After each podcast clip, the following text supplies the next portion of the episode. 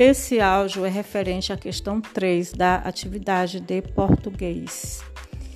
Assinale ao, el, il, ol ou u. Vocês vão assinalar com X dentro da tabela, debaixo da sílaba que está no meio, no início ou no final da palavra referente à coluna. Por exemplo, a primeira palavra barril, ela termina com o quê? Ao, el, il, o ou u, termina com il. Então está assinalado aqui sob, debaixo do il. Anel, ele termina com o quê? Ao, el, il, o ou u.